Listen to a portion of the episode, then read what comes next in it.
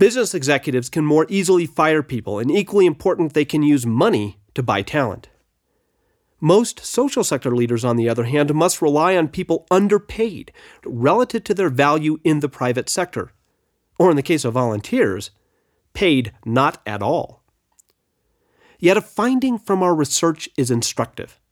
The key variable is not how or how much you pay, but who you have on the bus. The comparison companies in our research, those that failed to become great, placed greater emphasis on using incentives to motivate otherwise unmotivated or undisciplined people. The great companies, in contrast, focused on getting and hanging on to the right people in the first place those who are productively neurotic, those who are self motivated, those who are self disciplined, those who wake up every day compulsively driven to do the best they can simply because it is part of their DNA.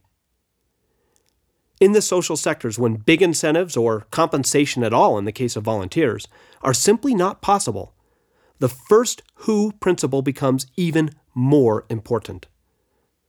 Lack of resources is no excuse for lack of rigor. Indeed, lack of resources makes selectivity all the more vital.